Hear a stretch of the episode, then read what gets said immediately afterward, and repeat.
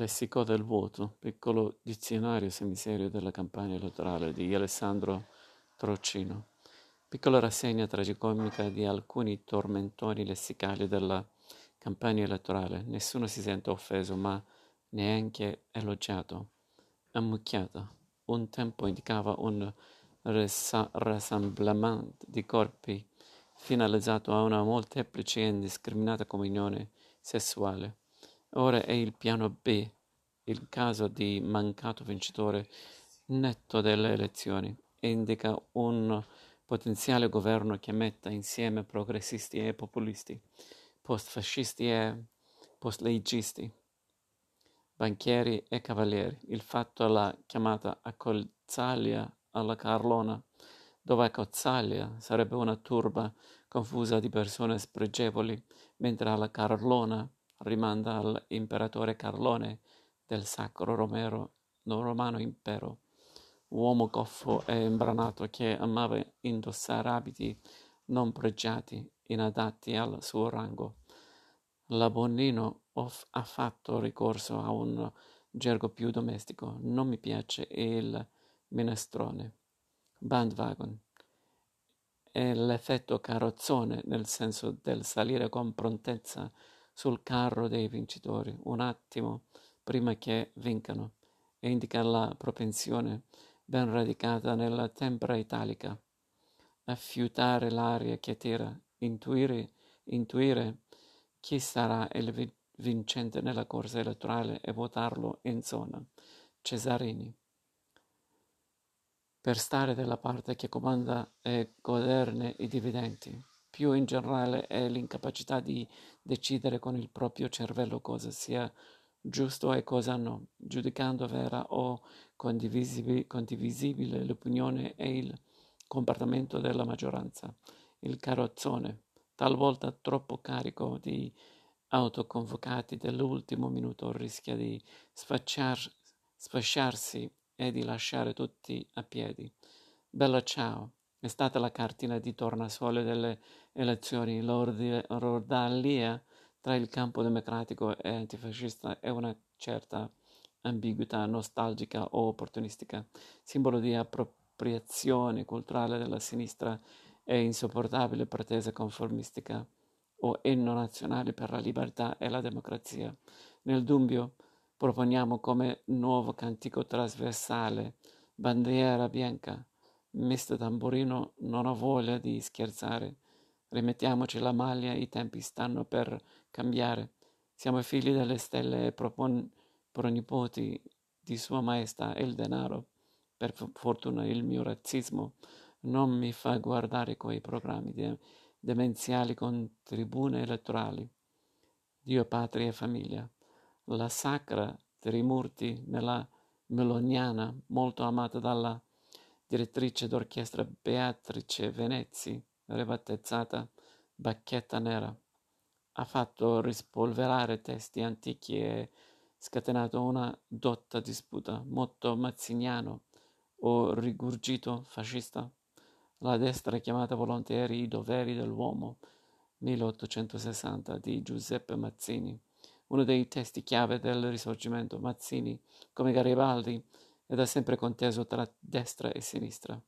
La sinistra rispolverà le citazioni dell'ex segretario del Partito Nazionale Fascista, Giovanni Giurati.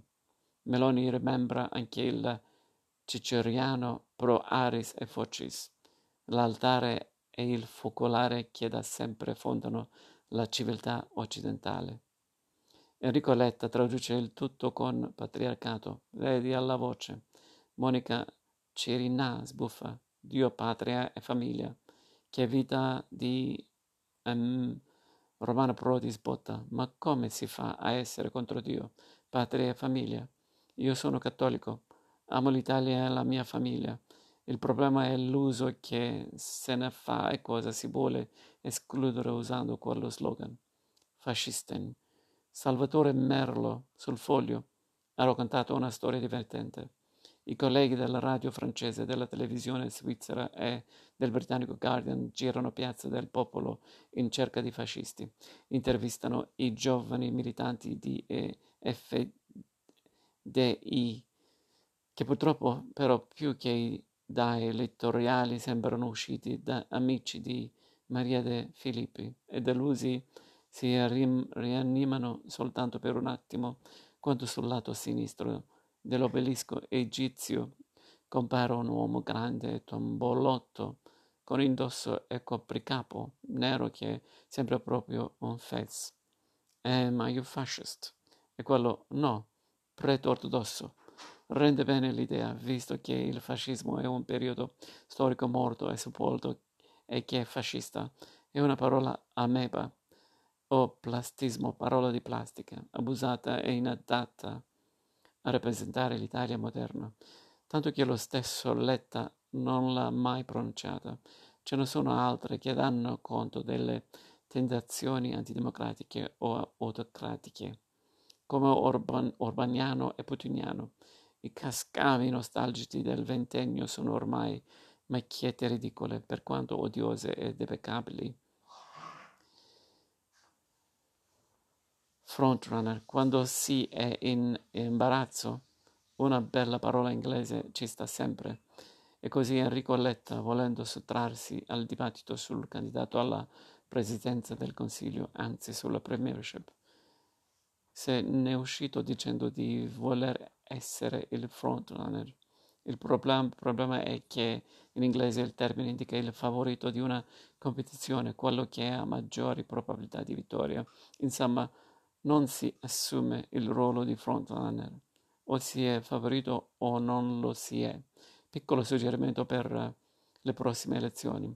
Se proprio si vuole parlare in inglese, meglio usare il più appropriato frontman o frontwoman o dimenticare frontrunner che porta anche Cella Hanks gratuitamente.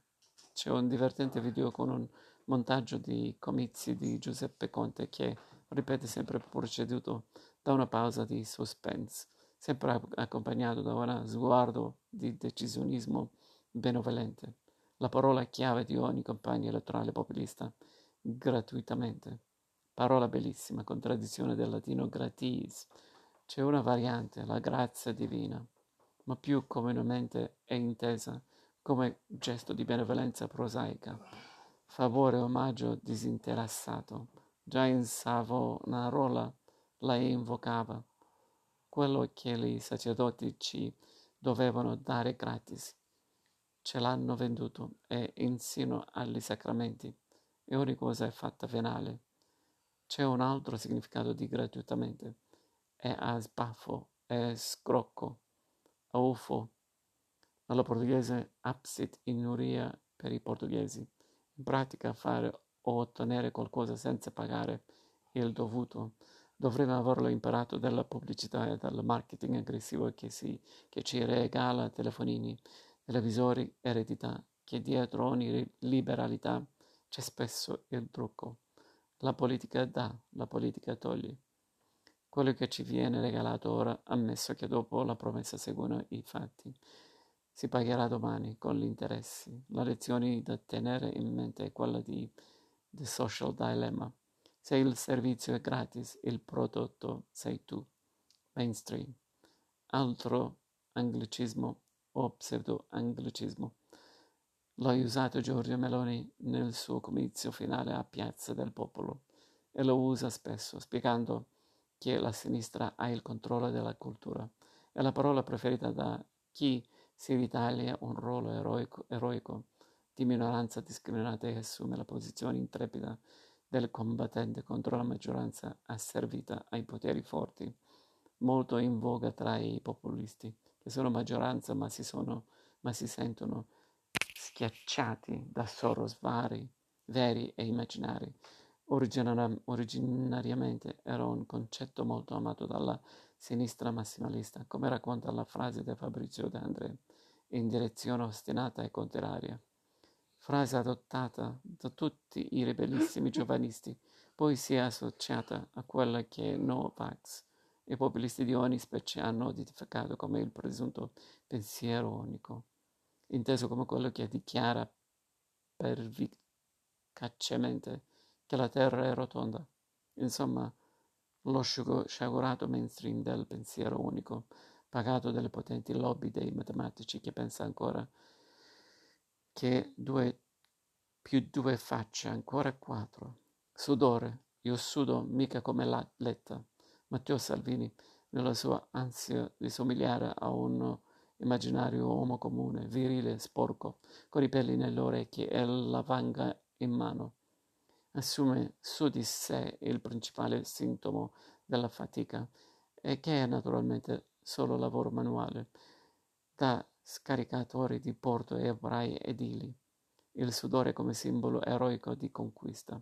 E l'edificio vien su, scriveva Nasim Hikmet, magnifico, cresce nel sangue e nel sudore. Non è mai venuto in mente a Salvini, sgocciolante per la fatica di percorrere un palco di, da comizio, che il sudore può essere anche solo una banale secrezione, il liquido prodotto dalle ghiandole sudoripare allo scopo di mantenere il corpo a una temperatura costante. Giammai il sudore è coraggio, fatica, virilità, l'opposto del professorino Letta, affetto da anidrosi incurabile, politico castale, alieno alle secrezioni, asciutto come un bimbo, riposato come un intellettuale, occhi di tigre. Se c'è un politico mite, ragionevole, pacato, è Enrico Letta, una persona per bene, anche troppo signore, lo ha definito Liliana Segre, con un complimento che in politica può essere un boomerang. Per questo che faceva un po' sorridere l'affondo di Giorgia Meloni al comizio conclusivo, che si è scagliata contro una sinistra rabbiosa, violenta, che voleva trasinarci in una lotta nel fango, il ter- terreno a loro più congeniale. Per questo ha fatto un po' ridere l'esortazione di inizio campagna di Letta, che si è rivolto così ai militanti e dirigenti Dem che citazioni di Rocchi e dai nostri occhi di tigre che gli elettori devono vedere la nostra volontà di vincere le elezioni. Impossibile con non paragonare il fisico da, da intello del docente parigino ai muscoli scultorei di Sylvester Stallone però il finale potrebbe essere simile.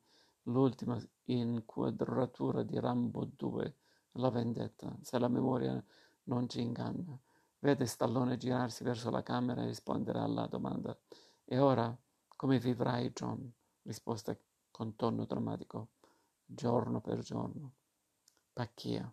Dice che è finita la pacchia, che sarebbe un peccato perché è un termine bellissimo derivato dal desueto pacchiare, ovvero mangiare con ingordigia, da gurdus, balordo, stolto. Lo disse Matteo Salvini, riferito ai clandestini. È finita la pacchia. Difficile immaginare che questi poveracci, spesso letteralmente morti di denutrizione, abbiano mangiato con ingordigia nei barchini della disperazione. Ma del resto, come diceva il vecchio Luigi Di Maio, quelli erano taxi del mare, quindi ci poteva stare. Ma l'espressione ah, l'hai ritirata fuori Giorgia Meloni, stavolta riferita all'Europa, preoccupata dall'arrivo dei nazionalisti. Un Nanni Moretti di destra potrebbe ora fare un remake sovranista del suo celebre film La pacchia è finita, andate in pace. Patriarcale, termine riferito al pater familias.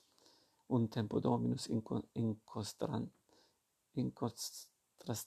almeno nell'iconografia pubblica, con conseguenza subalternità muliebre, fluidità e neofemminismo hanno messo in crisi il modello antico, ma anche il possibile arrivo di Giorgio Meloni ha minato il modulo standard vogliamo le donne al potere, perché Giorgia è donna, è madre e cristiana e sta scalando le vette rischiando di diventare la prima premier.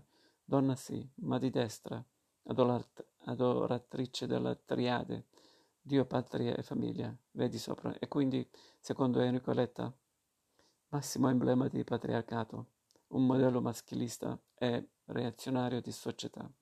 Se diventasse premier, Meloni potrebbe dare il via a un'originale forma fluida di patriarcato scismatico con sembianze di donna e con uomini come Salvini e Berlusconi succubi e proni, ma chissà, è la transizione, bellezze, e noi non possiamo farci niente. Saluto romano. Come spesso accade, la simbologia fascista, quando è scomoda, viene derubricata e gestualità storica. Il dirigente di Fratelli d'Italia romano, omen nomen, la russa ha si sollevato il braccio teso, ma mica ammiccava al regime, come ha spiegato Vittorio Feltri. Come si fa a spaccare, spacciare per fascista il saluto romano che ha un paio di millenni alle spalle?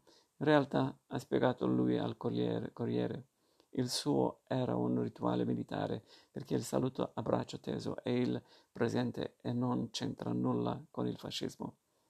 Nel frattempo, più realisti del re, i dirigenti di FDI di Roma avevano spiegato che la Russia si stava sbracciando. È il caso di dirlo per fermare gli altri. Il braccio testimonia il suo invito ai presenti ad astenersi dal saluto. Forse la spiegazione è un'altra, semplicemente la russa è stata preda di un tic nervoso o di un prurito improvviso e non è riuscito a trattenersi. Tra l'altro, essendosi svolto il funerale del, nella capitale, è chiaro che un gesto del genere non si sposta di qualificare come romano, altrimenti sarebbe stato un saluto milanese o napoletano. Tic toc tac. Resteranno nella storia del costume i video di Silvio Berlusconi sbarcato come un marziano su TikTok. Immaginiamo lo sconcerto dei ragazzini di 12 anni che si trovano questo simpatico nonno che racconta barzellette su un tale sembra abbia detto Biden o, qual- o qualcosa del genere e dice di essere più bello di talletta. Geniale comunque la chiusa TikTok tac e il video inevitabilmente virale in cui ammazza la mosca comunista con un provvedimento rapido e definitivo. Si può pensare però che molti ragazzini romani, come del celebre racconto di Flaiano, abbiano tirato diritto, diritto a marzia scansate, utile come il voto, che è definito utile se rende più facile un governo e soprattutto se finisce a chi lo reclama. Ma più utile ancora sarebbe perfino dilettevole se fosse intelligente, meditato, destinato ai migliori. Il voto inutile in realtà non esiste, neanche l'astensione è inutile, perché è utile alla maggioranza, consolidandola. Esiste però il voto sbagliato, che è peggio dell'inutile, già, ma qual è il voto van davvero utile? Quello giusto, quello necessario, quello che dobbiamo dare domenica. La risposta è dentro di voi, ma come diceva Corrado Guzzanti, citato perfino di Giorgio Meloni, probabilmente è sbagliata.